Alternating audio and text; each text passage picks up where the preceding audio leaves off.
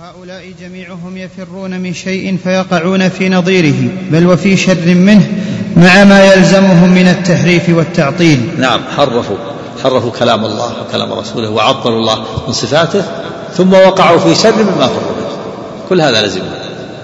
يقول أنتم, أنتم الآن حرفتم اللفظ وجحدتم المعنى المعاني ووقعتم في تشبيهه بشر مما فرغتم فرغتم من تشبيه بالموجودات فوقعتم في تشبيه بالمعدومات والتشبيه بالمعدومات أقبح من تشبيه بالموجودات.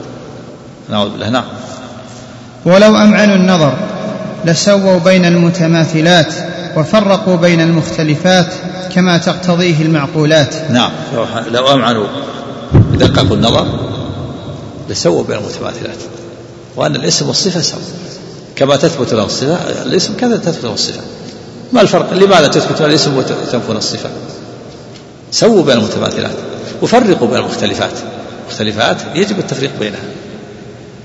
هناك فرق بين الخالق والمخلوق. فلا يقاس الخالق على المخلوق ولا يقاس المخلوق على المخلوق.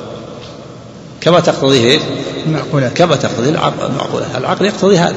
الإنسان يسوي بين الأمور المتماثلة ويفرق بين الأمور المختلفة. العقل يقتضي هذا. نعم. ولكانوا من الذين أوتوا العلم الذين يرون أن ما أنزل إلى الرسول هو الحق من ربه. نعم هؤلاء هم اولي البصائر الذين يثبتون ما أثبته الله لنفسه ويوفون ما نفعه عن نفسه. نعم.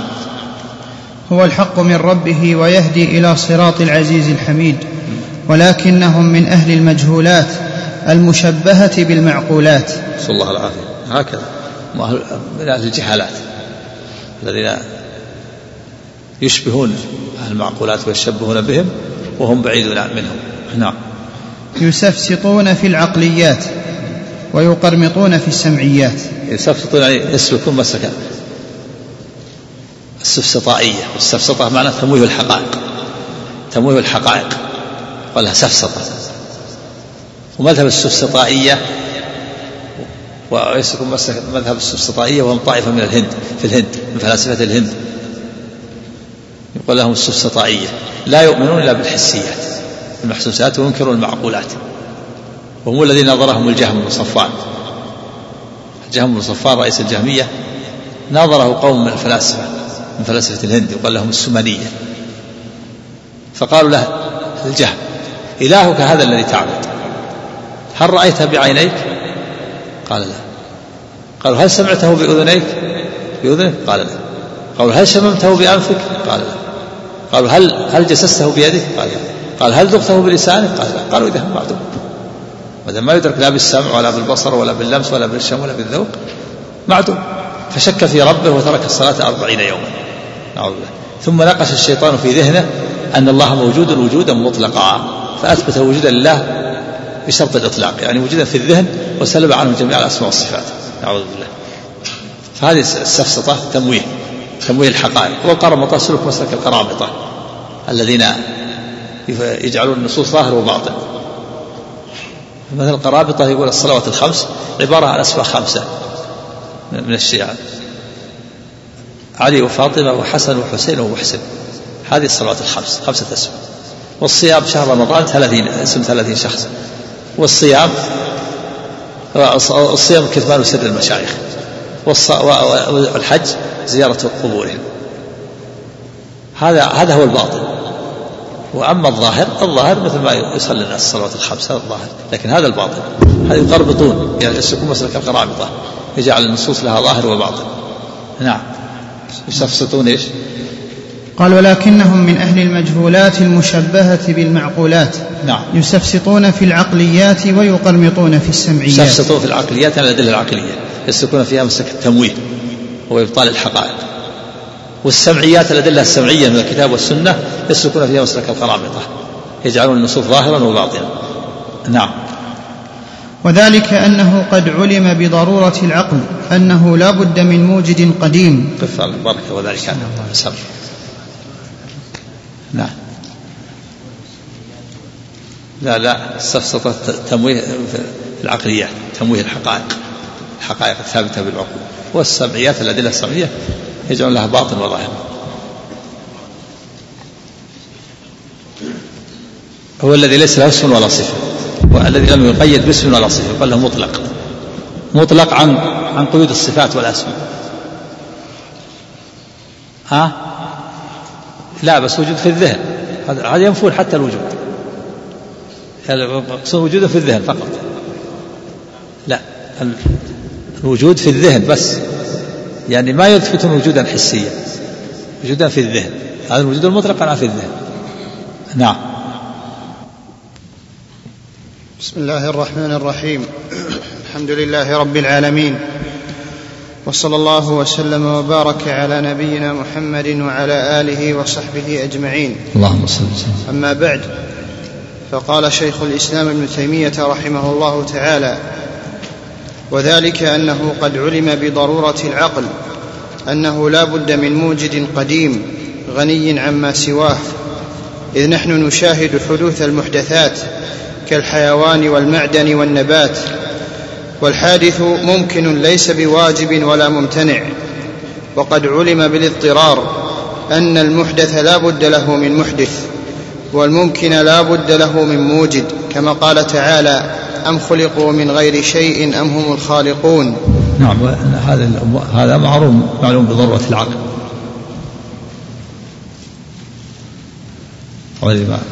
معلوم بضرورة العقل. أن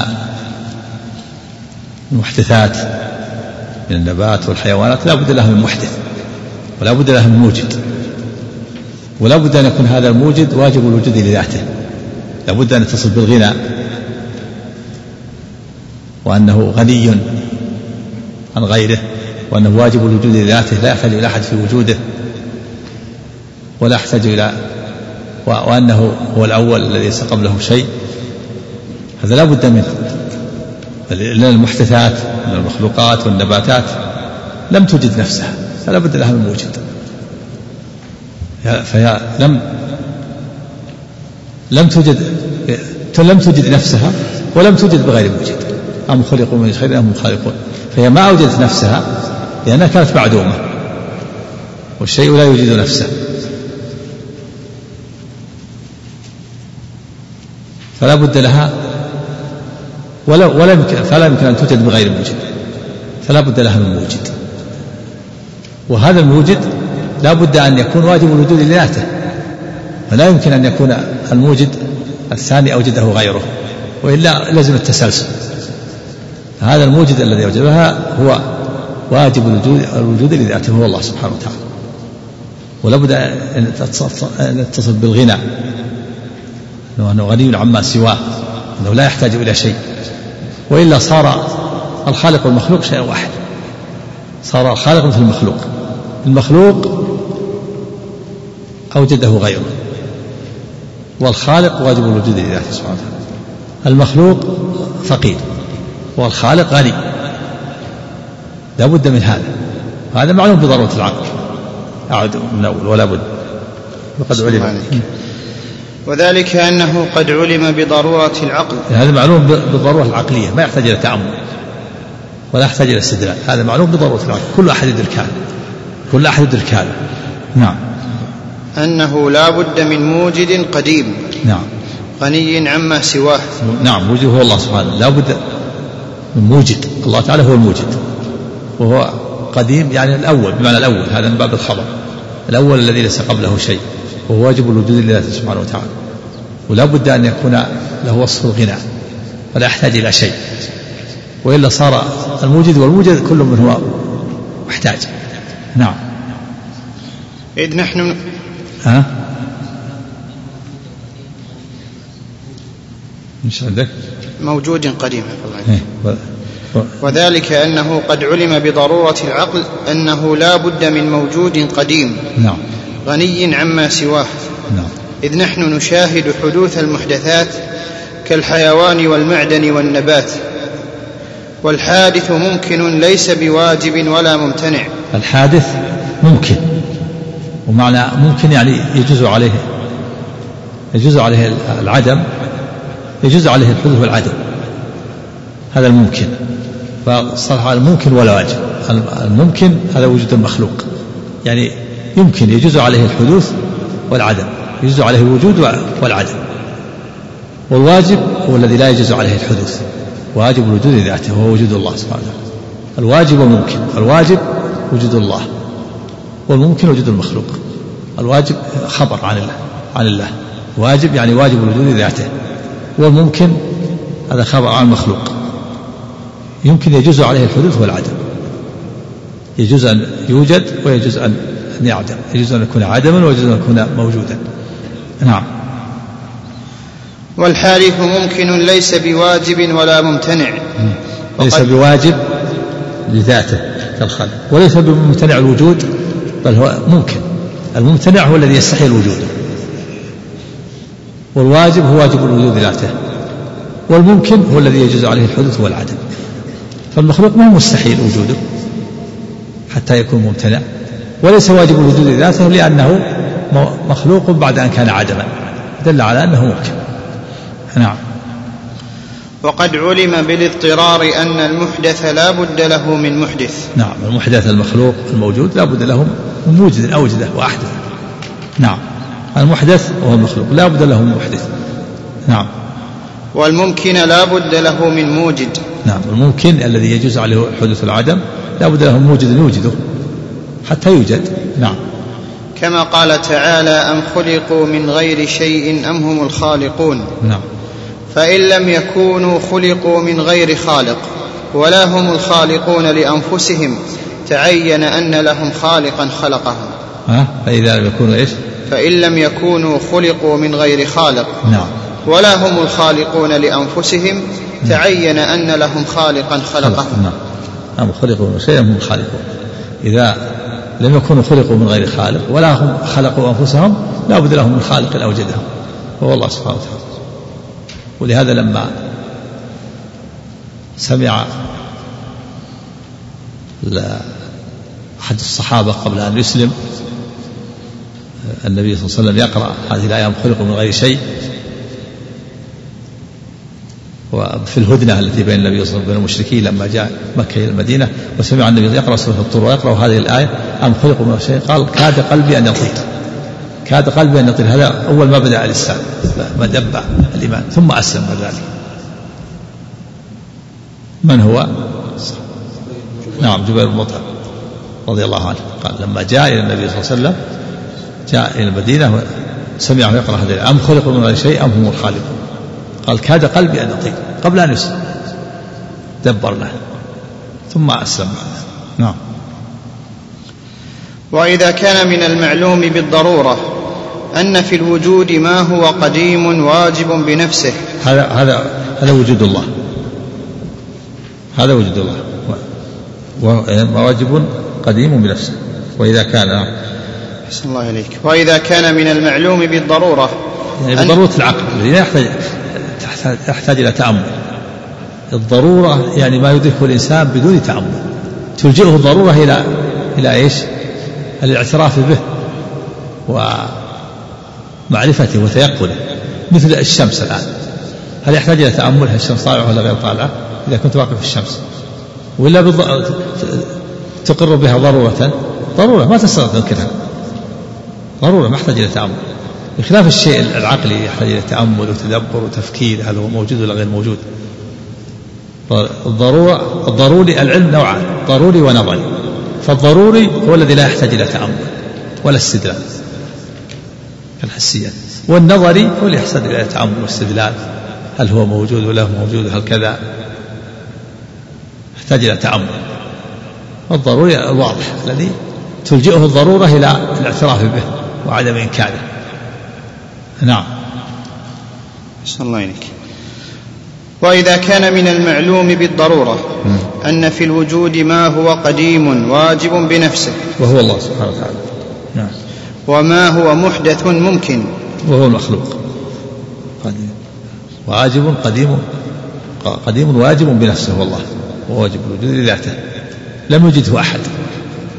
ولم يتفرع من شيء. ولا يتفرع منه شيء. لم يلد ولم يولد ولم يكن له كفر أحد سبحانه الله الاحد الله أحد. وهو سبحانه أحد. صمد. قائم بنفسه. مقيم لغيره. تسمد إليه الخلائق في حوائجها. قل هو الله أحد. فهو واجب الوجود لذاته سبحانه وتعالى. واجب بنفسه. بخلاف المخلوق فإنه ممكن. حادث كائن بعد لم يكن. وجد بإيجاد الله له وكان قبل ذلك عدما نعم. نعم.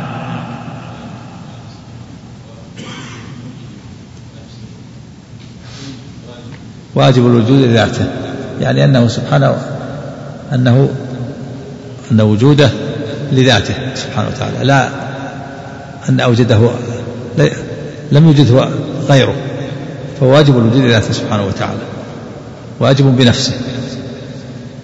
بخلاف المخلوق فإنه ممكن يجوز عليه الحدوث والعدم وقد أوجده غيره. نعم. أحسن الله إليك. وإذا كان من المعلوم بالضرورة أن في الوجود ما هو قديم واجب بنفسه وما هو محدث ممكن يقبل الوجود والعدم. وهو مخلوق. ممكن يقبل الوجود والعدم نعم. فمعلوم أن هذا موجود وهذا موجود. هذا موجود هذا الخالق موجود. وهذا موجود. كل منهما اشترك في مسمى الشيء والوجود. نعم. ولا يلزم من اتفاقهما في مسمى الوجود أن يكون وجود هذا مثل وجود هذا. نعم. لأن الاشتراك إنما هو في أمر كلي مطلق كلي عام. وهذا إنما يكون في الذهن. اشتركا في مسمى الوجود في الذهن. موجود. مسمى وجود هذا موجود موجود في الذهن. تصوره يشمل وجود الخالق ووجود المخلوق. لكن في الخارج ما في اشتراك. في اشتراك بين الخالق والمخلوق في مسمى إيش؟ مسمى الشيء مسمى الوجود وهذا إنما يكون في الذهن. لكن وهذا إنما يكون عند القطع عن الإضافة والتخصيص. أما إذا خصصت أو اضفت زال الاشتراك. قلت وجود الخالق خلاص زال الاشتراك. عرفنا أن وجود الخالق وجود لذاته. وجود المخلوق زال الاشتراك. فالله تعالى يخبر عنه بأنه مخلوق وبأنه شيء ولا أي شيء أكبر شهادة وبأنه ذات. وبأن له حقيقة. هذا يكون فيه اشتراك مع المخلوق لكن انما يكون اشتراك في الذهن والتصور فقط. في مسمى الشيء في الذهن أما في الخارج فليس هناك اشتراك. ولا يكون في الخارج إذا أضيف أو خصص. مثل مسمى علم يشمل علم الخالق وعلم المخلوق. مسمى قدرة تشمل قدرة الخالق وقدرة المخلوق. في الذهن مسمى سمع مسمى بصر. لكن إذا أضفت قدرة الخالق زال الاشتراك. وصار في الخارج. قدرة المخلوق سمع الخالق زال الاشتراك. سمع المخلوق زال الاشتراك لكن إذا قطعت عن الإضافة والتخصيص فقلت سمع يصير عام. هذا يكون في الذهن. يشمل سمع الخالق وسمع المخلوق قدرة. مقطوع عن الإضافة والاختصاص هذا أمر كلي يكون في الذهن. يتصور في ذهنه. سمع قدرة. علم. يشمل علم الخالق والمخلوق. وجود. وجود الخالق وجود المخلوق. فإذا أضفت جعل الإضافة والإختصاص صار موجودا في الخارج وزال وزال الاشتراك. الاشتراك إنما هو في في الأمر الكلي العام الذي يكون في الذهن. نعم. عند الإضافة والتخصيص؟ يزول الاشتراك. الإضافة والاختصاص يزول الاشتراك. نعم. الله قال ولا يلزم من اتفاقهما في مسمى الوجود أن يكون وجود هذا مثل وجود هذا بل وجود هذا يخصه ووجود هذا يخصه. نعم. إيش ولا يلزم؟ الله عنك. ولا يلزم من اتفاقهما في مسمى الوجود أن يكون وجود هذا مثل وجود هذا. يعني لا يلزم من اتفاقه الخالق والمخلوق في مسمى الوجود الذي هو أمر ذهني أمر كلي عام في الذهن أن يكون بينهما اشتراك في الخارج. والوجود هذا الرب يخصه ووجود هذا المخلوق يخصه وجود الرب وجود لذاته واجب بنفسه ووجود المخلوق ممكن. وجوده ممكن لغيره أوجده غيره. نعم. بل وجود هذا يخصه ووجود هذا يخصه.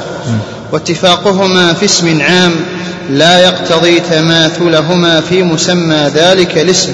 اتفاقهما في, في اسم عام الاسم العام كما ذكرت لكم.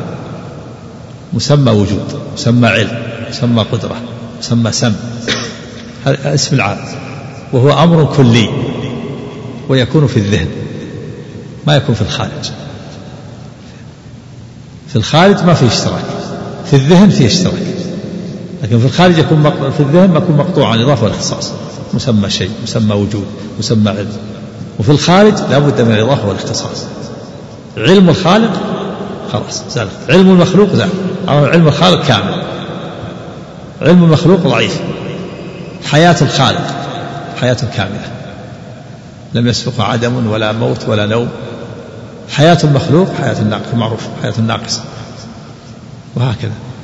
إنما يكون الإشتراك في الاسم العام وهو أمر كلي ويكون في الذهن. وأما في الخارج فلا اشتراك. ويكون في الخارج إنما إذا أضيف وخصص. نعم. واتفاقهما في اسم عام لا يقتضي تماثلهما في مسمى ذلك الاسم عند الإضافة والتخصيص والتقييد ولا في غيره. نعم. الإضافة والتخصيص تقيد إذا قيدته وصفته أضفته خصصته قيدته بشيء. زال الاشتراك. وانتهى الأمر الذهني. خرج من كونه في الذهن إلى كونه في الخارج. نعم أعد. واتفاقهما في اسم عام. نعم. لا يقتضي تماثلهما في مسمى ذلك الاسم نعم. عند الإضافة والتخصيص والتقييد. نعم. ولا في غيره. نعم. الإضافة حياة الرب. الاختصاص حياة إلهية. حياة تقييد. قيد بأن الحياة تكون للرب أو حياة تكون للمخلوق.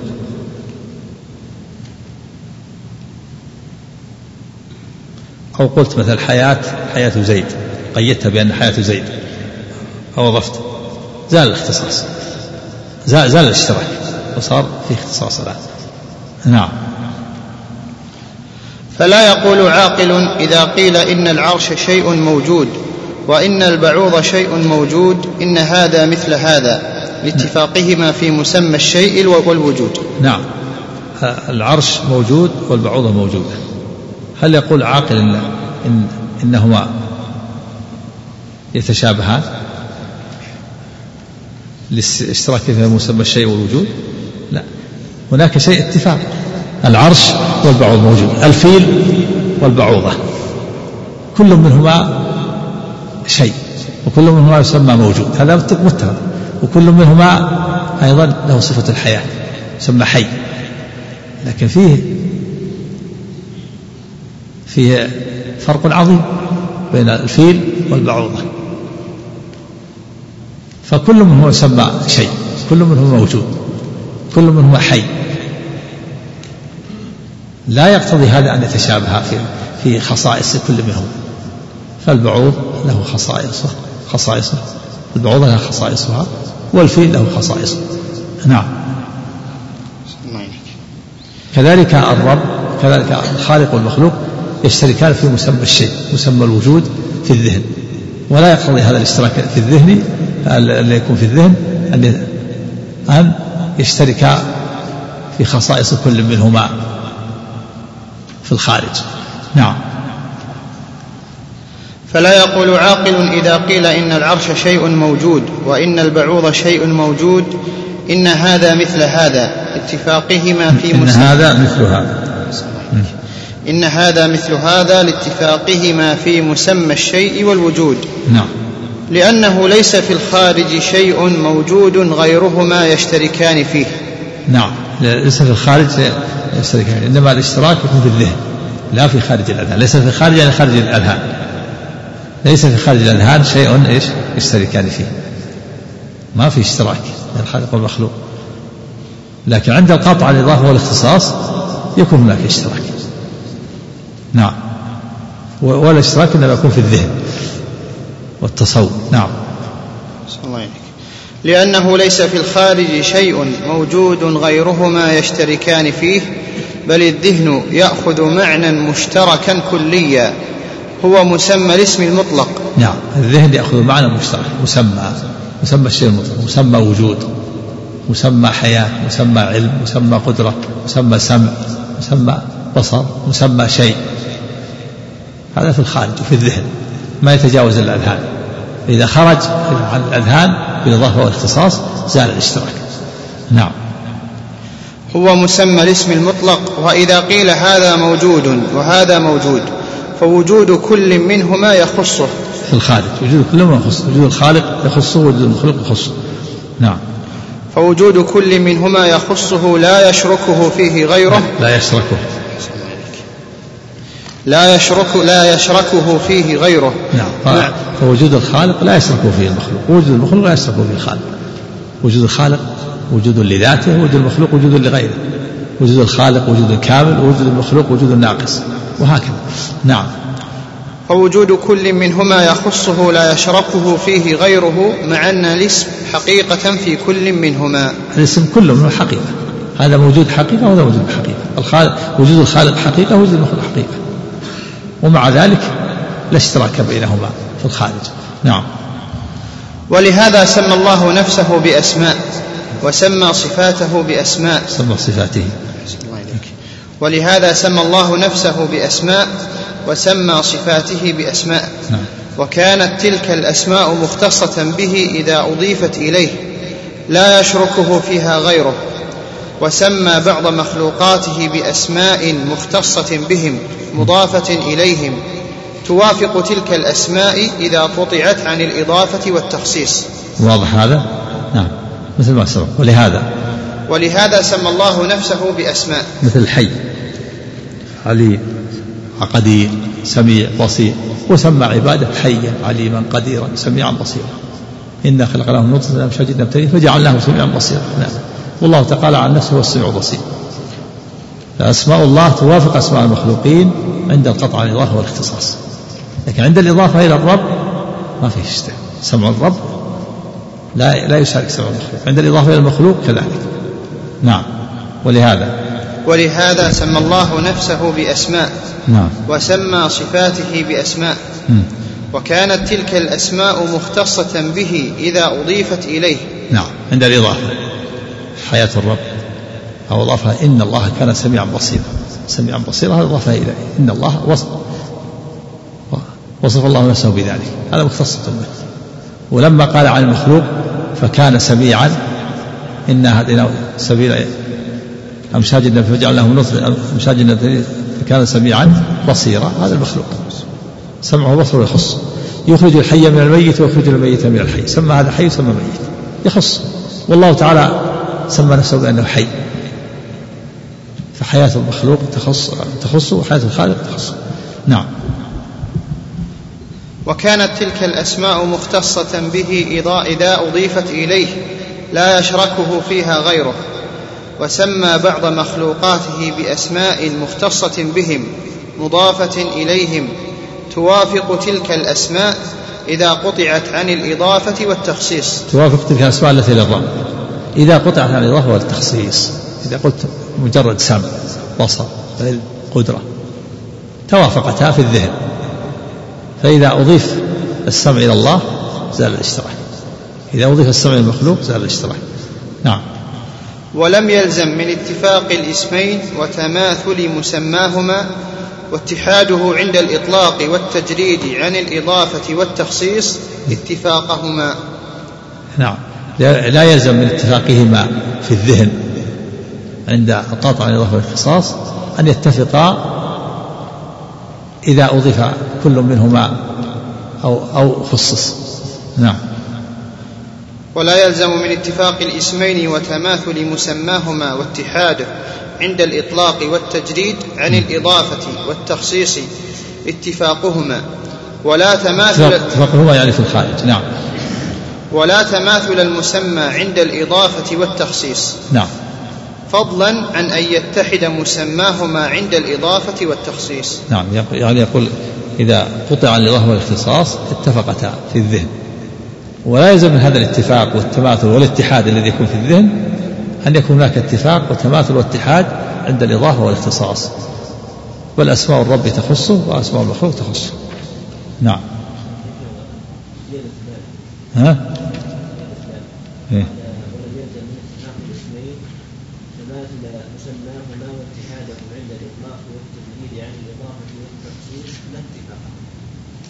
وش عندك؟ عندي السلام الله ولم يلزم من اتفاق الاسمين وتماثل مسماهما واتحاده عند الإطلاق والتجريد عن الإضافة والتخصيص اتفاقهما لا اتفاقهما أحسن لا اتفاقهما إيش؟ اتفاقهما ولا تماثل المسمى عند الإضافة نعم. والتخصيص. نعم ما في لا. نعم. فقد سمى الله نفسه حيا. بارك الله فيك. سم. سم. نعم. بسم الله الرحمن الرحيم. الحمد لله رب العالمين.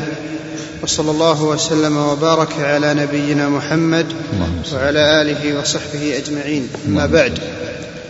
فقال شيخ الإسلام ابن تيمية رحمه الله تعالى فقد سمى الله نفسه حيا فقال الله لا إله إلا هو الحي القيوم. وسمى بعض عباده حيا فقال يخرج الحي من الميت ويخرج الميت من الحي وليس هذا الحي مثل هذا الحي لأن قوله الحي اسم لله مختص به وقوله يخرج الحي من الميت اسم للحي المخلوق مختص به وإنما يتفقان إذا اطلقا وجردا عن التخصيص ولكن ليس للمطلق مسمى موجود في الخارج ولكن العقل يفهم من المطلق قدرا مشتركا بين المسميين وعند الاختصاص يقيد ذلك بما يتميز به الخالق عن المخلوق والمخلوق عن الخالق. بسم الله الرحمن الرحيم. الحمد لله رب العالمين وصلى الله محمد وعلى آله وصحبه أجمعين. المعنى أن اسم الحي من الأسماء المشتركه يطلق على الله ويطلق على غيره مثل السميع والبصير لأن أسماء الله نوعان. نوع خاص به لا يطلق على غيره. الله أعرف المعارف الرحمن خالق الخلق رب العالمين النافع الضار المعطي المانع. هذا لا يطلق إلا على الله. وهناك أسماء مشتركة مثل الحي والسميع والبصير والعزيز. هذه تطلق على الله وتطلق على غيره لكن لا يلزم من ذلك المماثلة والمشابهة. فأسماء الله خاصة به وأسماء المخلوق خاصة به. فإذا أطلق الحي على الله علمنا أن أن حياته كاملة. له له الوصف الكامل سبحانه وتعالى ولله المثل الأعلى له الكمال في الحياة. حياته سبحانه كاملة لم يسبقها عدم ولا يلحقه عدم ولا ضعف ولا نوم ولا نعاس. وأما المخلوق لا يخرج الحي من الميت. عرفنا أن الحياة المخلوق حياة ناقصة ضعيفة مسبوقة بالعدم ويلحقها النوم والضعف والنعاس. إلا إذا إذا لم يضاف الاسم وإنما جرد عن الإضافة والإختصاص. صار مسمى حي فهذا يحصل الاشتراك. لكن هل الاشتراك الاشتراك إنما هو في الذهن. لأن الاشتراك إنما هو في اسم كلي عام مطلق حي.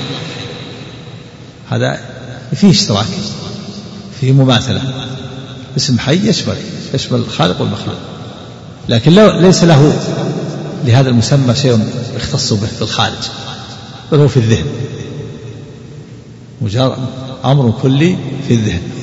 الذهن يعلم قدرا مشتركا بينهما. يأخذ الذهن قدرا مشترك العقل يعلم أن هناك قدر مشترك.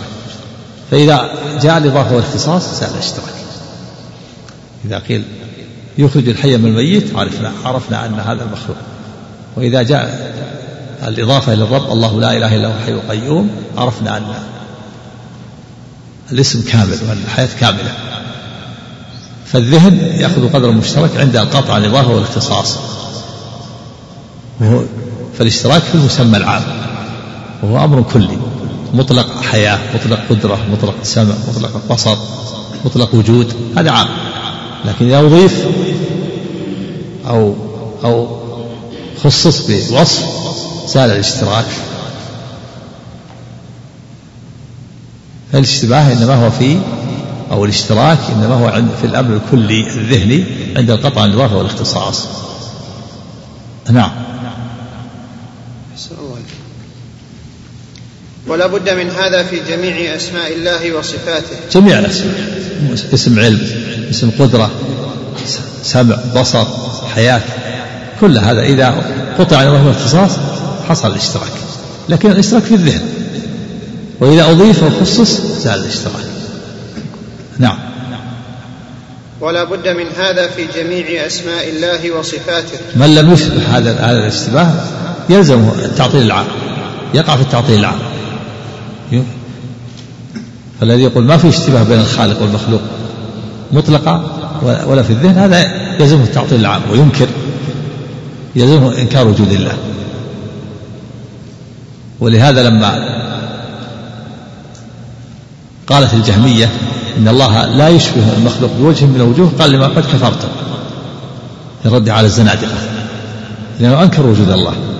قالوا إن المخلوق الجهم يقول إن المخلوق إن الخالق لا يشبه المخلوق بوجه من الوجوه. قال لهم لواحد في الظاهر أن من سمعكم يظن أنكم تنزهون وأنتم تعطلون.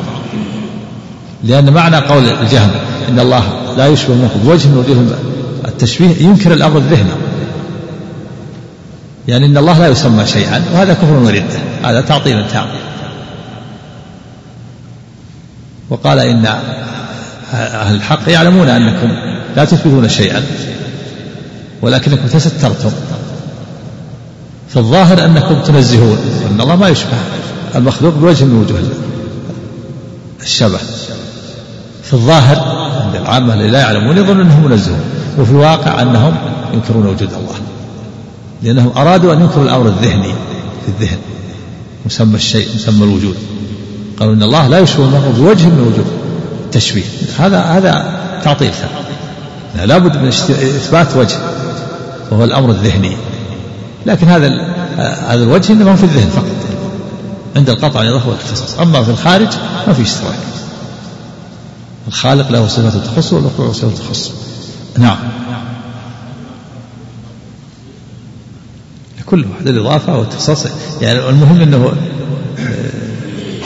يقيد هذا الأمر الذهني الأمر المطلق. يزول الأمر الذهني. إذا جاء إضافة حياة الرب هذا الإضافة. الاختصاص حياة إلهية حياة حياة المخلوق. وصف أو إضافة. لكن إذا قطعت عن عن الإضافة والاختصاص وأتيت بلفظ مجرد جاء الاشتباه. علم حياة قدرة سمع بصر وجود ذات شيء. وتعالى سمى نفسه شيئا. يعني أخبر عن نفسه قال قل أي شيء أكبر شهادة. الجهم يقول لا لا يسمى الله شيئا. فقال له الإمام أحمد هذا كفر هذا تعطيل التام نعم. الذي لا يسمى شيئا هو المعدوم. نعم. وهذا من باب الخبر ليس من باب التسمية أن يقال هذا اسم. باب الخبر أوسع من باب التسمية. يخبر عن الله بأنه شيء وبأنه ذات وبأنه موجود وبأنه صانع. ولا يسمى ولا قال هذا من أسمائه نعم. الله ولا بد من هذا في جميع أسماء الله وصفاته. يفهم منها ما دل عليه الاسم بالمواطأة والاتفاق.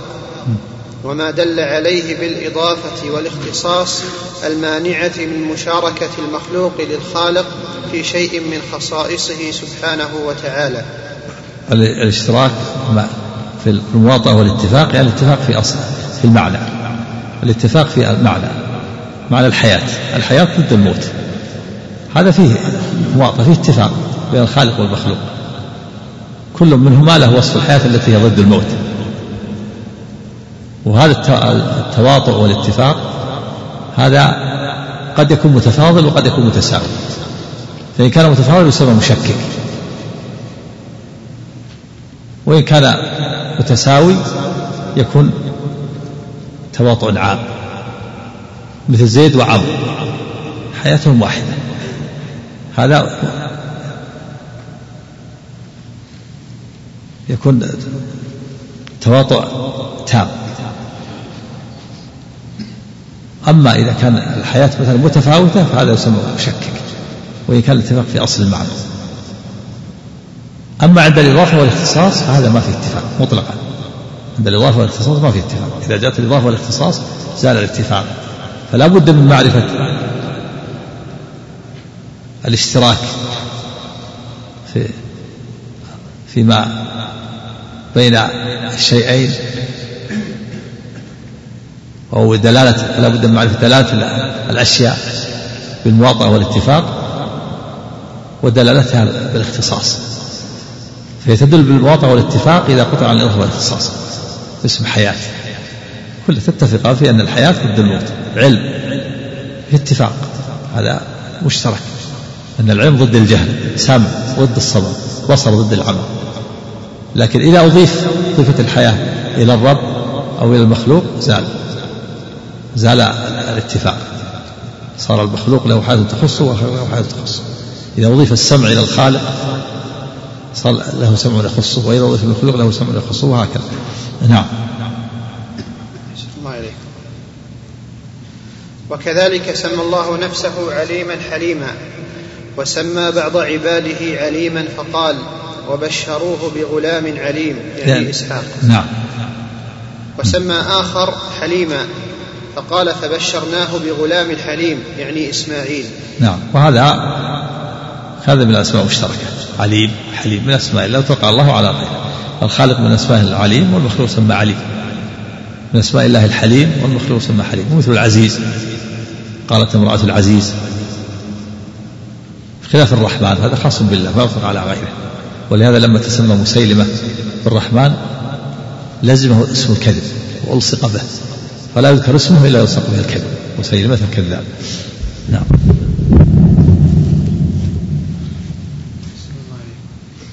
وليس العليم كالعليم ولا الحليم كالحليم. نعم.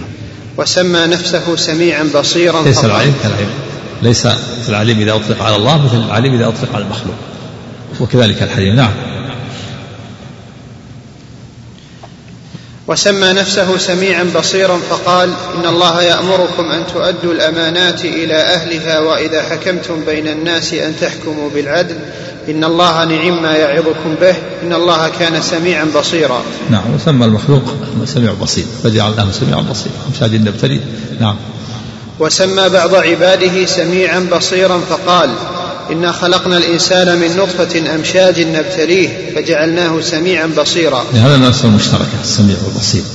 يطلق على الله وعلى وعلى المخلوق. السميع والبصير. نعم. مثل العزيز وقالت الله في العزيز. نعم. وليس السميع كالسميع ولا البصير كالبصير.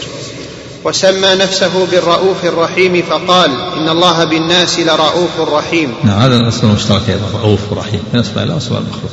سمى نبيه بالمؤمنين رؤوف رحيم. وسمى بعض عباده بالرؤوف الرحيم فقال لقد جاءكم رسول من أنفسكم عزيز عليه ما عنتم حريص عليكم بالمؤمنين رؤوف رحيم وليس الرؤوف كالرؤوف ولا الرحيم كالرحيم. وسمى نفسه بالملك فقال الملك القدوس. وسمى بعض عباده بالملك فقال وكان وراءهم ملك يأخذ كل سفينة غصبا. وقال الملك ائتوني به. هذا مسألة مشتركة الملك؟ تطلق على الخالق وعلى المخلوق. ولكن ليس هذا كهذا. نعم. وقال الملك ائتوني به. وليس الملك كالملك. وسمى نفسه بالمؤمن المهيمن. كذلك هذه من الأسماء المشتركة المؤمن المهيمن. نعم. وسمى بعض عباده بالمؤمن فقال أفمن كان مؤمنا كمن كان فاسقا لا يستوون. المؤمن من أسماء الله يعني المصدق لرسله المعجزات والآيات. نعم. الله إليك. وسمى نفسه بالعزيز. وسمى بعض عباده بالمؤمن فقال أفمن كان مؤمنا كمن كان فاسقا لا يستوون وليس المؤمن كالمؤمن. وسمى نفسه بالعزيز فقال العزيز الجبار المتكبر. وسمى بعض عباده بالعزيز فقال وقالت امرأة العزيز. نعم نعم. وليس العزيز كالعزيز. وسمى نفسه الجبار المتكبر. وسمى بعض خلقه بالجبار المتكبر فقال كذلك يطبع الله على كل قلب متكبر جبار. نعم كذلك هذه الأسماء المشتركة. جبار متكبر لكنه الخلق مذموم. يسمى بالجبار ومتكبر هذا مذموم. نعم. الله عنك. وليس الجبار كالجبار ولا المتكبر كالمتكبر ولا المتكبر كالمتكبر. يعبد يقال عبد الجبار عبد المتكبر. نعم. ونظائر هذا متعددة. وكذلك سمى صفاته بأسماء وسمى صفات عباده بنظير ذلك فقال يعني أن الصفات كذلك هناك صفات مشتركة بين الخالق والمخلوق وهناك صفات خاصة. ولكن لا يلزم من ذلك التماثل. نعم. فقال تعالى ولا يحيطون بشيء من علمه إلا بما شاء أنزله بعلمه. أثبت لنفسه العلم. نعم. وصف العلم. نعم. وقال إن الله هو الرزاق ذو القوة المتين. نعم. وقال أولم يروا أن الله الذي خلقهم هو أشد منهم قوة وسمى صفة المخلوق علما وقوة. فقال وما أوتيتم من العلم إلا قليلا. وقال وفوق كل ذي علم عليم. نعم. وقال فهي الصفة المشتركة؟ صفة العلم فقال الله على غيره. ولا يلزم ذلك من المماثلة نعم. وقال فرحوا بما عندهم من العلم. يعني فأثبت لهم العلم. وما أوتيتم من العلم أثبت المخلوق للعلم نعم. وقال الله الذي خلقكم من ضعف ثم جعل من بعد ضعف قوة ثم جعل من بعد قوة ضعفا وشيبة وقال أثبت للمخلوق القوة. كما أنه أثبت لنفسه القوة ولم يرى أن الله الذي خلقه من قوة مشتركة الصفات مشتركة. نعم. وقال ويزدكم قوة إلى قوتكم. نعم فأثبت للمخلوق قوة نعم. وقال والسماء بنيناها بأيد أي بقوة. نعم أيد أي بقوة وقدرة لأنه من آد يعيد. المجموعة ليس المراد اليد. اليد إنما أثبت الله نفسه اليدان بل يداه سلطان تبارك الذي بيده الملك أما أيد هذا المراد بها القوة والقدرة من آد يعيد. نعم. وقال واذكر عبدنا داود ذا الأيد أي ذا القوة. نعم مثل هذا ذا الأيد إنه أواب ليس المراد أن داود له عدة أيدي. داود ما في الأيدي مثل الناس. لكن مراد القوة الأيد نعم نعم. وليس العلم كالعلم ولا القوة كالقوة. ليس العلم يعني علم المخلوق مثل علم الخالق. وليس قوة المخلوق كقوة الخالق. وإن كان وإن كانت من الصفات المشتركة. نعم. ووصف نفسه بالمشيئة ووصف عبده بالمشيئة فقال كذلك الصفات المشتركة مشيئة. توصف بها الرب ووصف بها المخلوق. نعم. فقال لمن شاء منكم أن يستقيم وما تشاءون إلا أن يشاء الله رب العالمين. ما تشاءون لمن شاء منكم. هذه مشيئة المخلوق. إلا أن يشاء الله نصف الخالق. نعم. وقال إن هذه تذكرة فمن شاء اتخذ إلى ربه سبيلا. من شاء. أثبت المخلوق المشيئة نعم. وما تشاءون إلا أن يشاء الله. كذلك أثبت مشيئة المخلوق والخالق. تشاء هذه مشيئة المخلوق إلا يشاء الله هذه مشيئة الخالق. نعم. إن الله كان عليما حكيما. وكذلك وصف نفسه بالإرادة وعبده بالإرادة. فقال لأنها من الصيغ المشتركة الإرادة. نعم. المخلوق له إرادة والخلق له إرادة. لكن إرادة المخلوق ومشيئة المخلوق تابعة لإرادة الله ومشيئته نعم. فقال تريدون عرض الدنيا والله يريد الآخرة. تريدون هذه هذا وصف المخلوق. والله يريد وصف الخالق نعم. ووصف نفسه بالمحبة ووصف عبده بالمحبة فقال كذلك الصفة المشتركة المحبة يوصف بها الخالق ويوصف بها المخلوق. نعم. فسوف يأتي الله بقوم يحبهم ويحبونه. نعم. وقال قل إن كنتم تحبون الله فاتبعوني يحببكم الله. نعم. ووصف نفسه بالرضا ووصف عبده بالرضا فقال كذلك هذه الصفة المشتركة الرضا بها الخالق وصف بها المخلوق نعم. رضي الله عنهم ورضوا عنه. ومعلوم أن مشيئة الله ليست مثل مشيئة العبد. صحيح. هذا لا شك في هذا. نعم. ولا إرادته مثل إرادته ولا محبته مثل محبته ولا رضاه مثل رضاه. وكذلك وصف نفسه بأنه يمقت الكفار ووصفهم بالمقت فقال إن الذين كفروا. والمقت أشد البغض أشد البغض. المصلحة المشتركة يوصف المخلوق بالمقت ويوصف الخالق بالمقت. إن الذين كفروا ينادون لوقت الله أكبر من مقتكم أنفسكم. نعم أثبت المقت للخالق وأثبت مقت المخلوق. نعم. فقال إن الذين كفروا ينادون لمقت الله أكبر من مقتكم أنفسكم إذ تدعون إلى الإيمان فتكفرون. وليس المقت مثل المقت. وهكذا وصف نفسه بالمكر والكيد كما وصف عبده بذلك فقال ويمكرون ويمكر الله. نعم هذه الصفة المشتركة المكر والكيد. يمكرون ويمكر الله. لكن جاء على لفظ الفعل. ما يستقل له اسم الماكر أو الكائن لا على لفظ الفعل. ما جاء على لفظ الفعل يبقى على لفظ الفعل. وما جاء بالإضافة يقال مثل خداع يخادعون الله وجاء الاضافه له يخادعهم يقال يخدع الله من خدعه. ولا يقال من أسماء الله الخادع ولا الماكر ولا الكائد. يقال يكيد الله من كاذب يمكر الله من مكر به يخادع الله من خادعه. أما ان يشتق اسم لله الماكر والكائد لا. لا يشتق. نعم. وقال إنهم يكيدون كيدا وأكيد كيدا. نعم. وليس المكر كالمكر ولا الكيد كالكيد. نعم. ووصف نفسه بالعمل فقال أولم يروا أنا خلقنا لهم مما عملت أيدينا أنعاما فهم لها مالكون؟ ووصف عبده بالعمل فقال جزاء بما كانوا يعملون. نعم. الصفات المشتركة العمل نعم. وليس العمل كالعمل. ووصف نفسه بالمنادات والمناجاة فقال وناديناه من جانب الطور الأيمن وقربناه نجيا. وقال ويوم يناديهم؟ وقال وناداهما ربهما. ووصف عباده بالمنادات والمناجات فقال إن الذين ينادونك من وراء الحجرات أكثرهم لا يعقلون. وقال إذا ناجيتم الرسول. المنادات والمناجات كلام. لكن المنادات من بعد والمناجات من قرب وهذه من الصفات المشتركة الكلام من الصفات المشتركة الخالق يتكلم والمخلوق يتكلم ولا مماثلة بينهم. والخالق ينادي والمخلوق ينادي. والخالق يناجي والمخلوق يناجي نعم. نعم. وقال إذا ناجيتم الرسول. وقال إذا تناجيتم فلا تتناجوا بالإثم والعدوان.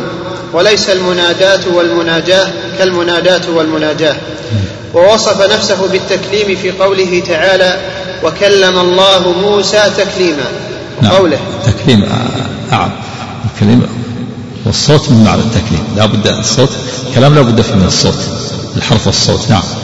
في إثبات الحرف والصوت له والله تكلم بالحرف والصوت. كما عليه أهل السنة والجماعة خلاف الأشاعرة. وكل الذين يقول كلام الله معنى قائم بالنفس. بحرف ولا صوت. نعم. وقوله ولما جاء موسى لميقاتنا وكلمه ربه وقوله تلك الرسل فضلنا بعضهم على بعض منهم من كلم الله ووصف عبده بالتكليم في قوله وقال الملك ائتوني به أستخلصه لنفسي فلما كلمه قال إنك اليوم لدينا مكين أمين. لأنه من الصفات المشتركة الكلام. ولما قال بعض الجهميه قال إن يقرأ وكلم الله موسى تكليما وينكر الكلام قال أريد أن تقرأ وكلم الله على النصب حتى يكون الله هو المكلم وقصد إنكار إنكار أن يكون أن يكون الله متكلم قال هب يا عدو الله أني قرأت وكلم الله فكيف تفعل بقوله وكلمه ربه ما فقال جرحه بأضعاف الحكمة كلمه يعني من الكلب من قول فلان كلمه يدمع. فأول قول كلمه ربه قال جرحه بأضعاف الحكمة حتى ينكر الكلام. نسأل الله السلامة والعافية. نعم. الله إليك وليس التكليم كالتكليم. ووصف نفسه بالتنبئة. فوصف بعض الخلق بالتنبئة فقال وإذ أسر النبي إلى بعض أزواجه حديثا فلما نبأت به وأظهره الله عليه عرف بعضه وأعرض عن بعض. فلما نبأها به قالت من أنبأك هذا؟ قال نبأني العليم الخبير. نعم هذا من الصفات المشتركة التنبئة والإخبار. نعم. وليس الإنباء كالإنباء. ووصف نفسه بالتعليم ووصف عبده بالتعليم فقال الرحمن علم القرآن خلق الإنسان علمه البيان. وقال تعلمونهن مما علمكم الله. وقال لقد من الله على المؤمنين إذ بعث فيهم رسولا من أنفسهم يتلو عليهم آياته ويزكيهم ويعلمهم الكتاب والحكمة. وليس التعليم كالتعليم. نعم وهذا من الصفات المشتركة نعم. وهكذا وصف نفسه بالغضب فقال وغضب الله عليهم ولعنهم.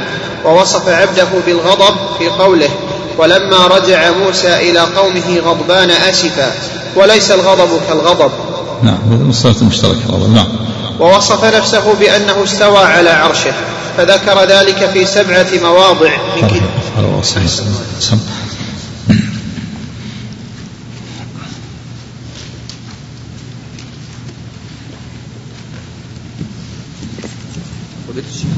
جاء حديث ان الله حيي ستير نعم.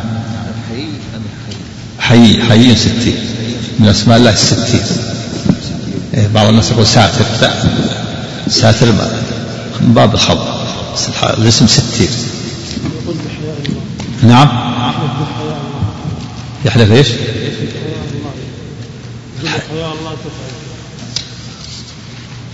الحياة من الصفات. الرحيم ستين يعرف بالأسماء. بأسماء. الله نعم كل ما ثبت من والصفات وحياة الله وعلم الله وقدرته. نعم. يحتاج إلى تعظيم إذا ثبت النص من أسماء الله نعم نعم بسم الله الرحمن الرحيم. لا قبل ثابت هذه من أسماء الله. نعم. الله الرحمن الرحيم. الحمد لله رب العالمين. وصلى الله وسلم وبارك على نبينا محمد وعلى آله وصحبه وأتباعه بإحسان إلى يوم الدين أما بعد. فقال شيخ الإسلام ابن تيمية رحمه الله تعالى ووصف نفسه بأنه استوى على عرشه. فذكر ذلك في سبعة مواضع من كتابه أنه استوى على العرش ووصف بعض خلقه بالاستواء على غيره. يعني الله سبحانه وتعالى وصف نفسه بالاستواء في سبعة مواضع. كتابه العزيز كلها بلفظ كلها باستواء و وتعدى بك على التي تدل على العلو. في سورة الأعراف وفي سورة يونس في سورة الرعد في سورة طه سورة الفرقان سورة السجدة سورة الحديد. الرحمن على العرش استوى ثم استوى على العرش. كلها أتت بالاستواء وتعدت بعلى التي تدل على العلو. استوى على العرش ثم استوى على العرش. ووصف خلقه بأنه استوى استوت على الجودي. هذا من الأشياء المشتركة. قال الرب استوى على العرش والمخلوق استوى على الدابة. ولكن استواء الخالق ليس كاستواء المخلوق. استواء الخالق يليق به واستواء المخلوق يليق به. نعم. أحسن الله عليك. مثل العلم. الخالق له علم والمخلوق له علم. مثل السمع. الخالق له سمع والمخلوق له سمع. الله الخالق له استواء والمخلوق له استواء هذه من الأشياء المشتركة. كما سبق. هناك أسماء مشتركة وصفات مشتركة.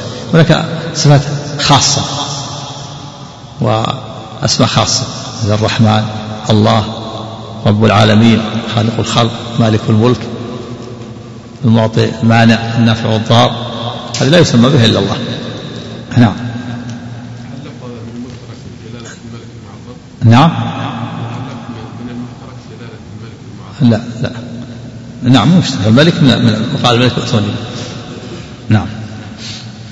ووصف بعض خلقه بالاستواء على غيره في مثل قوله لتستووا على ظهوره وقوله فإذا استويت أنت ومن معك على الفلك. نعم استواء على الفلك واستواء على ظهور الأنعام. نعم يعني يستقر عليها. ولكن استواء الخالق لك استواء المخلوق. لأن استواء المخلوق مستوي إلى إلى الدابة والفلك فإذا سقطت الدابة سقطت مستوي أما الرب فلا يحتاج إلى العرش. استواء يقول جلاله وعظمته. لا يحتاج إلى العرش ولا نعلم كيفية استواءه. وهو علو خاص. نعم. لكن معناه الاستقرار والعلو والصعود والارتفاع كما قال أهل العلم. استقر وعلى وصعد وارتفع. هذا المعنى معنى الاستواء اللغوي. أما الكيفية فلا يعلمها إلا الله. نعم. وقوله واستوت على الجودي. يعني السفينة سفينة نوح. استوت على الجودي وهو جبل في العراق. نعم. وليس الاستواء كالاستواء. ليس الاستواء مخلوق كاستواء الخالق. نعم. ووصف نفسه ببسط اليدين فقال وقالت اليهود يد الله مغلولة غلت أيديهم ولعنوا بما قالوا بل يداه مبسوطتان ينفق كيف يشاء. ووصف بعض خلقه ببسط اليد في قوله ولا تجعل يدك مغلولة إلى عنقك ولا تبسطها كل البسط وليست اليد كاليد ولا البسط كالبسط. نعم لأن هذه الأشياء المشتركة الخالق له يد والمخلوق له يد. ولكن الخالق لا يماثل المخلوق. والخالق وصف نفسه بالبسط يده مبسوطتان والمخلوق وصفت يده بالبسط وليس البسط كالبسط كما أن اليد ليست كاليد نعم. كل له الخالق له صفة تخصه والمخلوق له صفة تخصه. نعم. وإذا كان المراد بالبسط الإعطاء والجود فليس إعطاء الله كإعطاء خلقه ولا جوده كجودهم ونظائر هذا هذا كثيرة. نعم لأن عطاء المخلوق محدود. وجوده محدود. أما عطاء الخالق فلا حد له ولا نفاد له. سبحانه وتعالى نعم. فلا بد من إثبات ما أثبته الله لنفسه ونفي مماثلته لخلقه. فمن قال ليس لله علم ولا قوة ولا رحمة ولا كلام ولا يحب ولا يرضى ولا نادى ولا ناجى ولا استوى كان معطلا جاحدا ممثلا لله بالمعدومات والجمادات. نعم هذا قول جهمية معتزلة وكذلك الأشاعرة الذين لم يثبتوا سبع صفات كلها معطلة لكن المعتزلة والجهمية تعطيل كامل والأشاعرة عطلوا بعض الصفات. هذا عطلوا الله من صفات كماله صلى الله عليه وسلم. تنقص الرب كيف يكون ربه لا يتكلم ولا يسمع ولا يبصر ولا يفعل؟ تعالى الله عما يقولون. ما ما يكون ما يكون رب. وهو ناقص نعم. الرب كامل. نعم. ومن قال له علم كعلمي أو قوة كقوتي أو حب كحبي أو رضاء كرضائي أو يدان أو يدان كيداي أو استواء كاستوائي كان مشبها ممثلا لله بالحيوانات. نعم هؤلاء مشبهة وهم ضد المعطلة المعطلة نفوا الصفات. يقول ليس لله علم ولا سمع ولا بصر ولا كلام.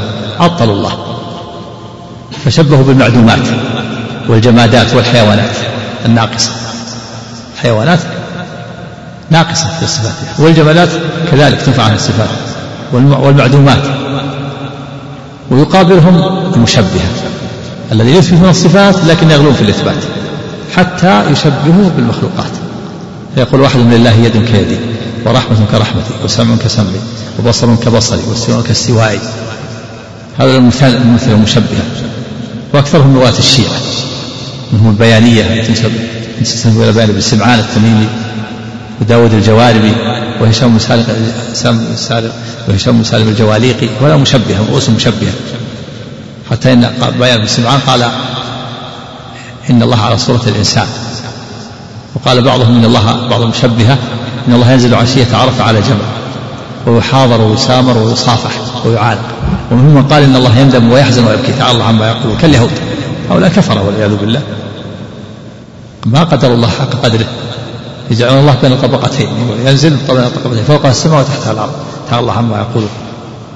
وما قدر الله حق قدره والارض جميعا قبضته يوم القيامة. الله تعالى يطوي السماوات بيده. وفي الحديث الصحيح إن الله يضع السماوات على اصفر والأرضين على اصفر والماء والثراء على اصفر والجبال على اصفر وسائر الخلق على اصفر ثم يهزهن بيده فيقول أنا الملك. أين ملوك الأرض؟ وفي الحديث الصحيح في الحديث ما السماوات السبع؟ والأرضون السبع في كف الرحمن إلا كخردلة في يد أحد. خردلة حبة صغيرة ومعلوم أن الإنسان إذا كان عنده خردلة مستول عليها قابض لها إن شاء قبضها وإن شاء استولى عليها. فكيف يقول هؤلاء الكفرة إن, إن الله ينزل عشية عرفة على جمل وأنه تكون السماء فوق والأرض تحت؟ تعالى الله عما يقول. وما قدر الله حق قدره والأرض جميعا قبضته يوم القيامة. السماوات السبع والأرض في كف كخردلة؟ كخردلة. كيف يقال هذا القول. نسأل الله السلامة. نعم. الله إليك بل لا بد من إثبات بلا تمثيل وتنزيه بلا تعطيل. هذا هو الحق. إثبات بلا تمثيل. تثبت الصفات. السمع والبصر والعلم والكلام التي أثبتها لنفسه. الناس ما يخترعون صفات وأسماء لله. الأسماء والصفات توقيفية. تثبت الأسماء والصفات التي أثبتها الله لنفسه أو أثبتها له صلى الله عليه وسلم. لكن لا تمثل ولا تشبه. صفات المخلوق وتنزه الله عن مشابهة المخلوقين لكن تنزيه لا يصل إلى التعطيل وإنكار الصفات. فالله تعالى له له تثبت له الصفات لكن إثبات لا يصل إلى إلى التشبيه والتمثيل وينزه سبحانه وتعالى عن مشابهة المخلوقات لكن تنزيه لا يصل إلى التعطيل وإنكار الصفات. نعم. هذا هو الحق. وهذا هو الذي عليه السنة والجماعة أن الصفات والأسماء تثبت لله إثبات بلا تمثيل للمخلوقات. وينزه على النقائص والعيوب تنزيها لا يصل إلى التعطيل. تعطيل الصفات وإنكارها نعم. لا. نعم تنزيل لا يصل إلى التعطيل. والتثبيت والإثبات إثبات لا يصل إلى التمثيل والتشبيه. نعم.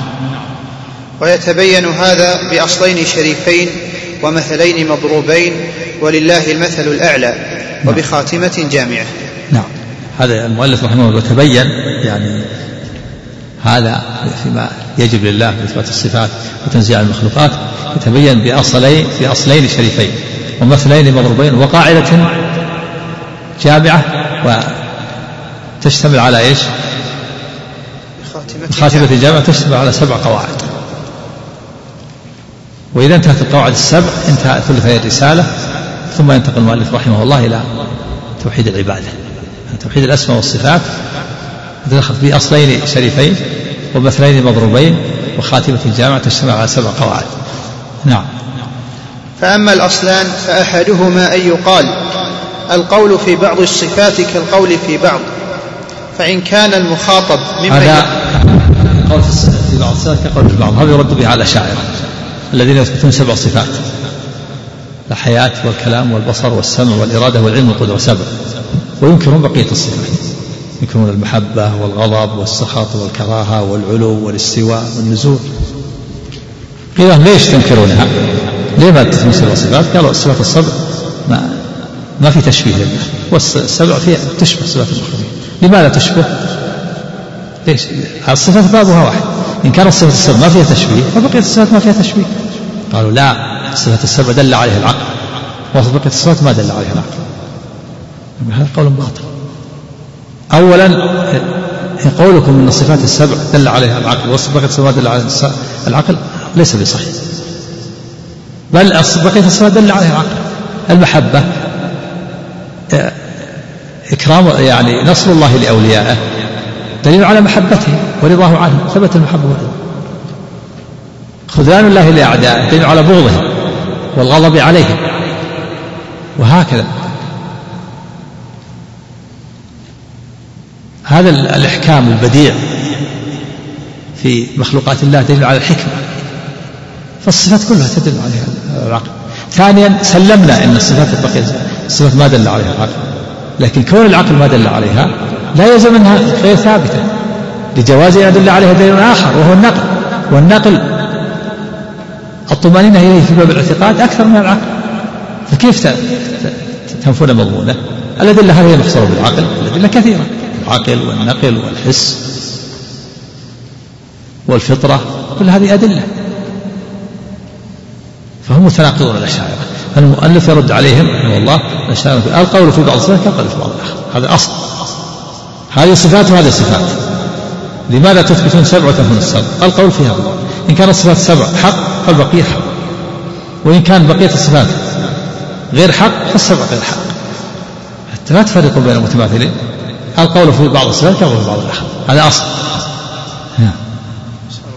نعم. فإن كان المخاطب ممن يقول بأن الله حي بحياة عليم بعلم قدير بقدرة سميع بسمع بصير ببصر متكلم بكلام مريد بإرادة. كم هذه؟ سبع صفات. هذه السبع صفات اللي يثبتها الأشاعرة هذا المتكلم يرد على الأشاعرة يثبتونها السبع. الحياة والكلام والبصر والسمع والعلم والإرادة والقدرة.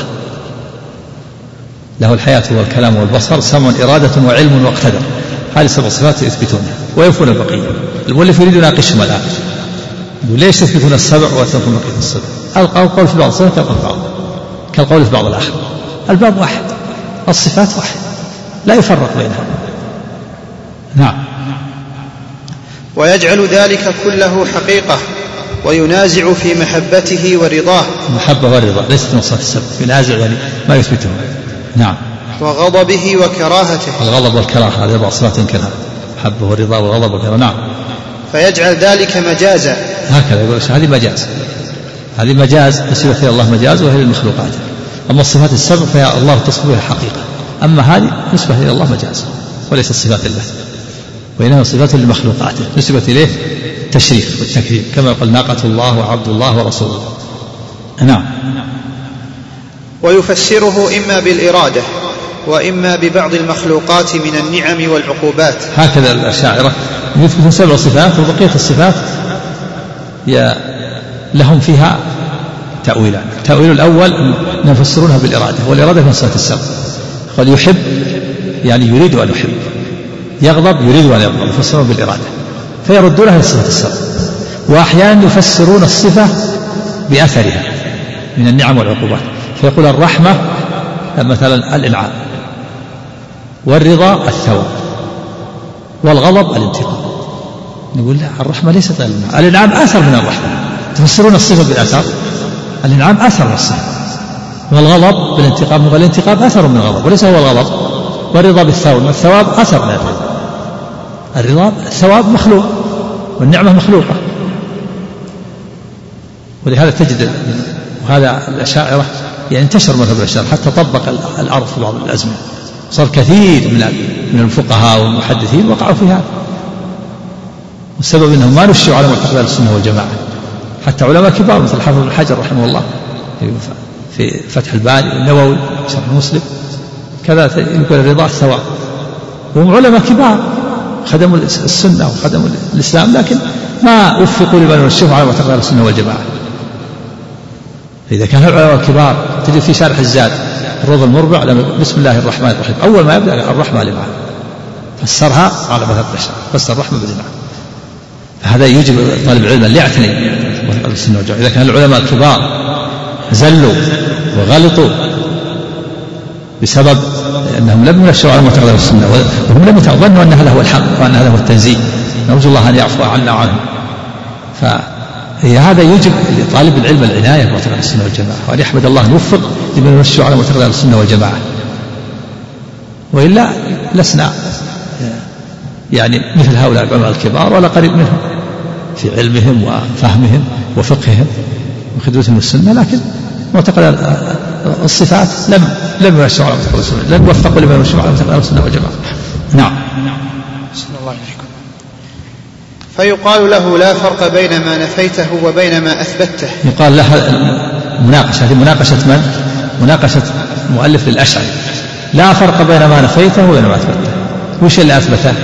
الصفات السبع الحياة والكلام والبصر والسمع والعلم والإرادة والقدرة. واللي نفى المحبة والرضا والغضب والسخط والنزول والاستواء كل الصفات. يقال له لا فرق الباب واحد. لماذا تثبت هذه؟ هذه الصفات تثبت هذه الصفات. إن كانت هذه الصفات فيجب إثباتها كما أثبت الصفات السبع وإن كانت الصفات هذه الصفات ليست حق فيجب أن تنفي أيضا الصفات السبع مثلها. الباب واحد. لا تفرق بين المتماثلين. نعم. بل القول في أحدهما كالقول في الآخر. نعم. القول في بقية الصفات في الحب الحب والغضب والرضا مثل القول في الصفات السبع إن كانت هذه صفات حق فهذه صفات حق وإن كانت هذه ليست صفات فهذه ليست صفات. نعم. فإن قلت إن إرادته مثل إرادة المخلوقين فكذلك محبته ورضاه وغضبه. إن قلت أن الإرادة اللي ثبتها النص مثل إرادة المخلوقين نقول الغضب والرضا مثل غضب المخلوقين. انفها الصفة السبب مثل ما نفت البقية. لا تتناقض. نعم. وهذا هو التمثيل وهذا هو التمثيل. فتكون ممثل تكون من الممثلة. وإلا أثبت بقية الصفات وتكون من أهل السنة. أما أن تتناقض لا ما يصح نعم. تفرق بين المتماثلين في مناقشة حادة ما يستطيع الانتهاء نعم. ما يستطيع الأشعري ينفك عن هذا. نعم. وإن قلت إن له إرادة تليق به. كما أن للمخلوق إرادة تليق به.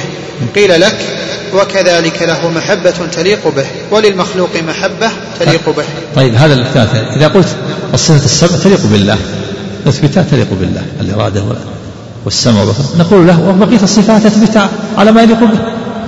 قل له محبة تليق به وله آه، رضا يليق به وله أيضا علو يليق به وهكذا. نعم. وله رضا وغضب يليق به وللمخلوق رضا وغضب يليق به. نعم. وإن قلت الغضب غليان دم القلب لطلب الانتقام فيقال لك والإرادة ميل النفس إلى جلب منفعة أو دفع مضرة. يعني هذا قال أنا ما أثبت الغضب الغضب لأن الغضب غليان دم القلب لطلب الانتقام. والرب ونزه عن هذا. ما أقول أن الرب لا غليان دم قلبه. نقول طيب الإرادة من صفة السبب الإرادة ميل ميل الإنسان إلى جلب الخير أو دفع الضر. هذه أيضا كذلك. لكن ولا تسلم من هذا إلا إذا قلت أنا أثبت له إرادة لا تليق به. ونقول لك اثبت الغضب تليق به. الغضب غليان دم القلب طلب الانتقام هذا غضب المخلوق. أما غضب الخالق يليق به لا نكيف. والإرادة ميل النفس إلى جلب النفع ودفع الضار هذه إرادة المخلوق. وإرادة الخالق لا نكيفها أثبت هذا كما الصفات كما أنك أثبت الإرادة كما تليق بالله أثبت الغضب كما يليق بالله نعم. فإن قلت هذه إرادة المخلوق قيل لك وهذا غضب المخلوق؟ قال الإرادة ميل النفس إلى جلب النفع فهذه إرادة المخلوق. نقول لك كذلك غليان دم القلب لطلب الانتقام هذا غضب المخلوق. والخالق له غضب يليق به وله إرادة يليق به. نعم. وكذلك يلزم بالقول في كلامه وسمعه وبصره وعلمه وقدرته. كذلك جميع الصفات. السبعة التي تثبتها مثلها مثل الإرادة يلزمه ما يلزم الإرادة نعم. وكذلك يلزم بالقول في كلامه وسمعه وبصره وعلمه وقدرته إن نفى عنه الغضب والمحبة والرضا ونحو ذلك مما هو من خصائص المخلوقين فهذا منتف عن السمع والبصر والكلام وجميع الصفات. نعم. يعني الغضب والرضا منتف عنه. سبحانه ما يليق بالمخلوق وكذلك بقية الصفات منتف عنه ما يليق بالمخلوق. نعم. وإن قال إنه لا حقيقة لهذا إلا ما يختص بالمخلوقين فيجب نفيه عنه. قيل له وهكذا السمع والبصر والكلام والعلم والقدرة. إذا قال لا حقيقة لهذا الغضب والرضا والمحبة إلا ما يليق بالمخلوقين نقول له كذلك الصفات السبع لا حقيقة لها إلا ما يليق بالمخلوقين ما في فرق بينها هذه موجودة في المخلوقين وهذه موجودة في المخلوقين. ولا تخرج من هذا المأزق إلا بأن تثبت له صفات تليق به. وللمخلوق صفات تليق به. نعم. فهذا المفرق بين بعض الصفات وبعض. فهذا المفرق يعني وهو الأشعري فهذا المفرق بين بين بعض الصفات وبين بعض يلزم. المفرق وهو الأشعري يفرق بين بعض الصفات فيثبت السبب وينفي البقية. هذا حجة داحضة نقول أنت متناقض. الصفات بابه واحد. أثبت بقية الصفات. إذا قال بقية الصفات هذه من صفات المخلوقين. نقول والصفة السبع أيضا من صفات المخلوقين. إذا قال هذه يلزمها التشبيه نقول هذه يلزمها التشبيه. ولا يستطيع الافتكاك المفرق لأن هذا تفريق بين المتماثلين. نقول لا تتناقض. أثبت بقية الصفات فتكون من أهل السنة.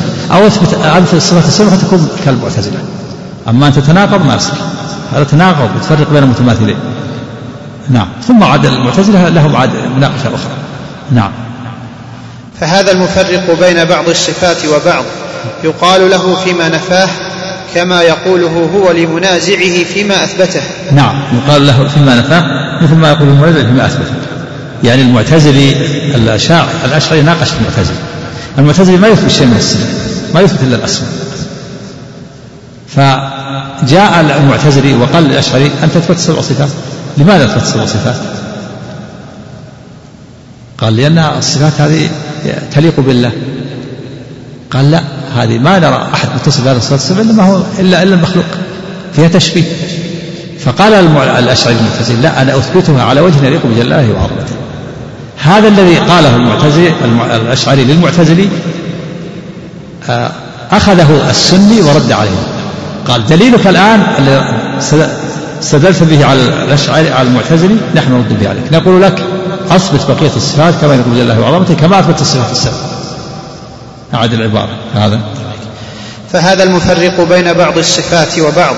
يقال له. نعم. يقال له فيما نفاه. يقال في فيما نفاه. نعم. وهي معرفة الصفات السبع مثل ما يقوله في رده على المعتزلي حينما يثبت السبع الصفات نعم.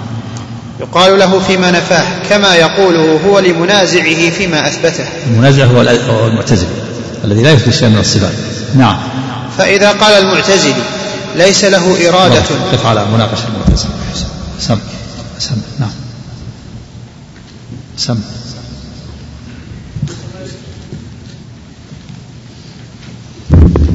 نعم. نعم. هذا من باب الخبر. هذا من باب الخبر. يطلق الله من الصانع بأنه ذات بأنه موجود وبأنه شيء. نعم باب الإخبار. اللهم صل وسلم إيش؟ نعم إن الله جميل يحب الجمال نظيف حب النظافه نعم ظاهر نعم الله الرحمن الرحيم. الحمد لله رب العالمين. وصلى الله وسلم وبارك على نبينا محمد وعلى آله وصحبه أجمعين. أما بعد. فقال شيخ الإسلام ابن تيمية رحمه الله تعالى فإذا قال المعتزلي ليس له إرادة ولا كلام قائم به لأن هذه الصفات لا تقوم إلا بالمخلوقات فإنه يبين للمعتزلي أن هذه الصفات يتصف بها القديم. فإنه يبين يعني الأشعري. بسم الله الرحمن الرحيم. هذا في مناقشة الأشعري للمعتزلة الأشعري يثبت سبع صفات. الحياة والكلام والبصر والسمع والعلم والإرادة والقدرة. والمعتزلي ينفي الصفات كلها ولا يثبت إلا الاسم فالأشعري يناقش المعتزلة. فإذا أنكر المعتزلة الصفات بين له الأشعري قال له إن هذه الصفات السبع تقوم بالرب سبحانه وتعالى على وجه لا يماثل صفات المخلوقين فيغلبه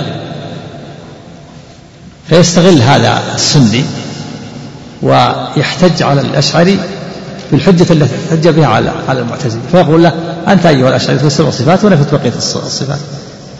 عليك أن تثبت بقية الصفات على وجه لله على وجه لا يماثل فيها صفات المخلوقين. كما قلت أنت للمعتزلي نحن نقول لك نرد عليك الحجة. نعم الله. إيه.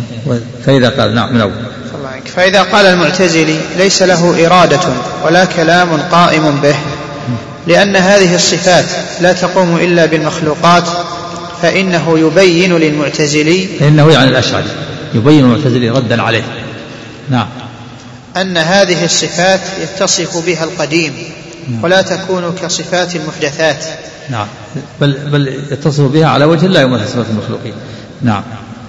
فهكذا يقول له المثبتون لسائر الصفات. هكذا يقول له يعني الأشعري. المثبتون وهم أهل السنة والجماعة. يقولون للأشعري مثل ما قاله المعتزلة. قل عليك أيها الأشعري أن تثبت بقية الصفات غير السبع. على وجه لا يماثل صفات المخلوقين كما أثبت كما أنك رددت على المعتزلي وقلت له أثبت الصفات السبع على وجه لا يماثل صفات المخلوقين. نحن نقول لك أثبت بقية الصفات على وجه لا يماثل لا يماثل صفات المخلوقين. نعم. فهكذا يقول له المثبتون لسائر الصفات وهم أهل السنة والجماعة. نعم. من المحبة والرضا ونحو ذلك. وهذه ينكرها الأشهر المحبة والرضا والعلو والاستواء. ما يثبت إلا سبع صفات. نعم.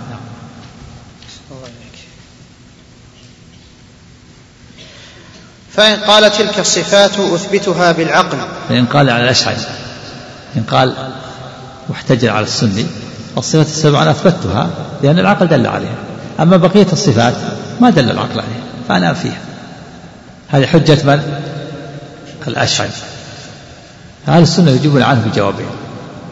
الجواب الأول جواب بالمنع وهو أننا نمنع أن تكون بقية الصفات لا يدل عليها العقل بل العقل يدل عليها. فمثلا أن تنكر المحبة وتنكر الرضا تنكر الغضب. نقول لك نصر الله تعالى لأوليائه دليل على محبته ورضاه عنهم وخذلان الله لأعدائه دليل على بغضهم وغضبه عليهم فثبتت المحبة والرضا والغضب بالعقل. وكذلك بقية الصفات. كذلك أيضا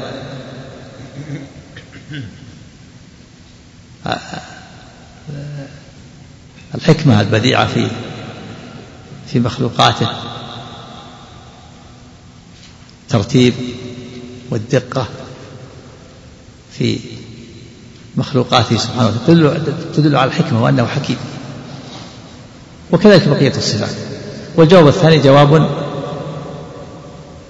بالتسليم وهو أن نقول سلمنا. سلمنا أن العقل يدل على الصفات السبع ولا يدل على بقية الصفات وهذا التسليم فرضي جدلي للرد من جهة أخرى. فأنت تسلم من جهة وترد من جهة أخرى.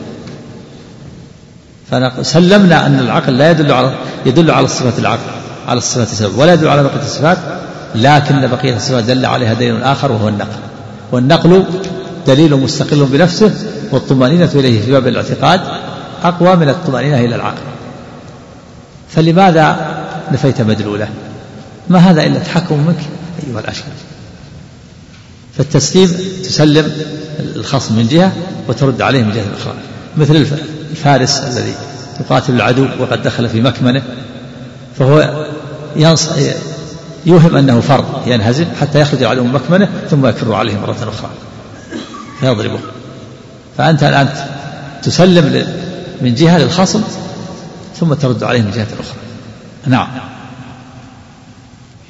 أحسن الله إليكم فإن قال تلك الصفات أثبتها بالعقل لأن الفعل الحادث أثبتها أو أثبتها؟ أثبتها. نعم يصلح. نعم. أو أثبتها نعم. ما في حاشية عندك؟ نعم. قال يعني الأشعري الصفة السبع أثبتها, بالعقل. فتواطى عليها العقل والشرع أما بقية الصفات ما دل عليها إلا, إلا الشرع ما أثبتها العقل فلذلك الآن فيها. نعم. فإن قال تلك الصفات أثبتها بالعقل لأن الفعل الحادث دل على القدرة. هذا بيان كون العقل دل على الصفة السبع قال أما القدرة الصفة السبع ما هي؟ القدرة والحياة والسمع والبصر والكلام والإرادة. الحياة والكلام والبصر والسمع والإرادة والعلم والقدرة. فيقول أنا أبين لك أن الصفات السبع دل على أولا الفعل الحادث دل على القدرة. يعني هذه الحوادث نحن الآن نشاهد حدوث النبات والحيوانات والطيور والآدميين. هذا الفعل الحادث دل على قدرة الله. عقلا فثبتت القدرة هذه الصفة. نعم. والتخصيص دل على الإرادة. التخصيص دل على الإرادة. تخصيص بعض الأشياء بخواص دون غيرها. خص الله هذا بالغنى وهذا خص بالفقر وهذا بالعلم وهذا بالطول وهذا بالقصر. التخصيص دل على الإرادة ثبت الإرادة. ثبت عندي صفتين بالعقل القدرة والعلم. نعم. والإحكام دل على العلم. الإحكام. الإحكام في مفعولات الله ومخلوقاته. يكون في غاية الإحكام والسداد يدل على يدل على إيش؟ العلم. نعم. والإحكام دل على العلم. دل على العلم. فثبت كم صفة؟ ثلاث ثلاث صفات. القدرة والإرادة والعلم. نعم. وهذه الصفات مستلزمة للحياة. وهذه الصفات العلم والقدرة والإرادة تستلزم الحياة. لا يمكن يتصل بها إلا حي. فثبتت صفة الحياة وهي صفة رابعة والحياة تستلزم الكلام والسمع والبصر وهي بقية الصفات السبع الحياة تستلزم الكلام والسمع والبصر. فثبتت سبع صفات بالعقل. أنا أثبتها بالعقل. أما بقية الصفات فأنا أنفيها لأن العقل ما دل عليها. نعم. والحي لا يخلو عن السمع والبصر والكلام أو ضد ذلك. نعم. فثبتت الصفات السبع. نعم. قال له سائر أهل الإثبات. وهم أهل السنة. قالوا ردا عليه. نعم. قد ردا عليه في كونه أثبت الصفات السبع ونفى بقية الصفات. نعم. لك جوابان. لك جوابان. جواب بالمنع وجواب بالتسليم. جواب نمنع فنقول الصفات السبع دل بقية الصفات دل عليها العقل مثل ما دل على الصفات السبع. وجواب بالتسليم يقول سلم نسلم ونوافقك جدلا لكن نرد عليك من جهة أخرى. نعم. أحدهما أن يقال عدم الدليل المعين لا يستلزم عدم المدلول المعين. نعم عدم الدليل المعين وهو العقل. لا يستلزم عدل عدم المدلول المعين. يعني المعنى كون العقل. هذا جواب بالتسليم. كون العقل ما دل على الصفات السابقة. لا يلزم منها أن يكون غير السابقة غير ثابتة. لجواز أن يدل عليها دليل آخر. لأن الأدلة, لأن الأدلة متعددة. ليست الأدلة محصورة بالعقل.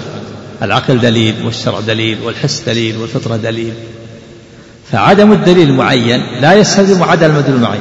يعني عدم دلالة العقل على بقية الصفات لا يلزم منه أن تكون غير ثابتة لجواز أن تكون ثابتة بدليل آخر وهو النقل والنقل الطمأنينة إليه في باب الاعتقاد أقوى من من من, من الطمأنينة إلى إلى دليل العقل إلى دليل العقل. نعم. الله إليكم. قال أحدهما أن يقال عدم الدليل المعين لا يستلزم عدم المدلول المعين. لا عدم المعين نعم. كليهما نعم. عدم الدليل المعين لا يستلزم عدم المدلول المعين. فهب أن ما, سك ما سلكت من الدليل العقلي. هب يعني افرض. افرض أن ما سلكت من الدليل العقلي نعم. فهب أن ما سلكت من الدليل العقلي. ما لا يثبت ذلك. في هذا أن